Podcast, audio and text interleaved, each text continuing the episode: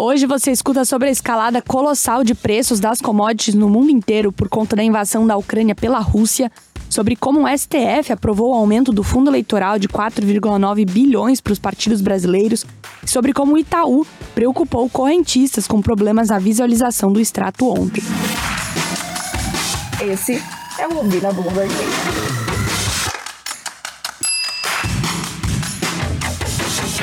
As commodities estenderam ainda mais o rally enquanto a invasão da Ucrânia pela Rússia continua a chacoalhar os mercados globais e alimentar os temores de cortes de oferta. As tensões aumentaram na madrugada de sexta-feira depois que a Rússia intensificou a ofensiva ao atacar uma usina nuclear ucraniana, a maior da Europa, segundo autoridades locais. Do petróleo bruto ao trigo e alumínio, os preços dispararam, com as commodities encenando o maior aumento semanal desde 1974 e os dias da crise do petróleo na mesma década. O crescente isolamento da Rússia está sufocando cada vez mais um importante fornecedor de energia, grãos e metais, provocando temores de escassez prolongada de uma inflação global ainda mais acentuada. Próxima notícia. O STF manteve em vigor o chamado Fundão Eleitoral, uma verba de 4,9 bilhões destinada aos partidos para as eleições deste ano.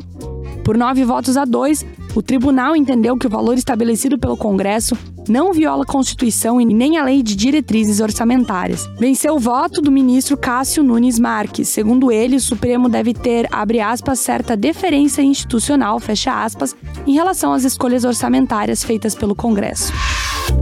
Tem mais. O Itaú, o maior banco do país, registrou na quinta-feira problemas na exibição de informações nos extratos das contas de um número não informado de clientes. Nas redes sociais, os clientes relataram saques não identificados, bem como depósitos. Em nota, a instituição financeira descartou a possibilidade de um ataque hacker, lamentou o transtorno e disse que, abre aspas, trabalha para que a situação seja corrigida o mais rapidamente possível, fecha aspas. Gostou do conteúdo? Então não deixe de se inscrever na nossa newsletter. Clique no link na descrição do episódio e receba o melhor da Bloomberg no Brasil e no mundo diretamente no seu e-mail.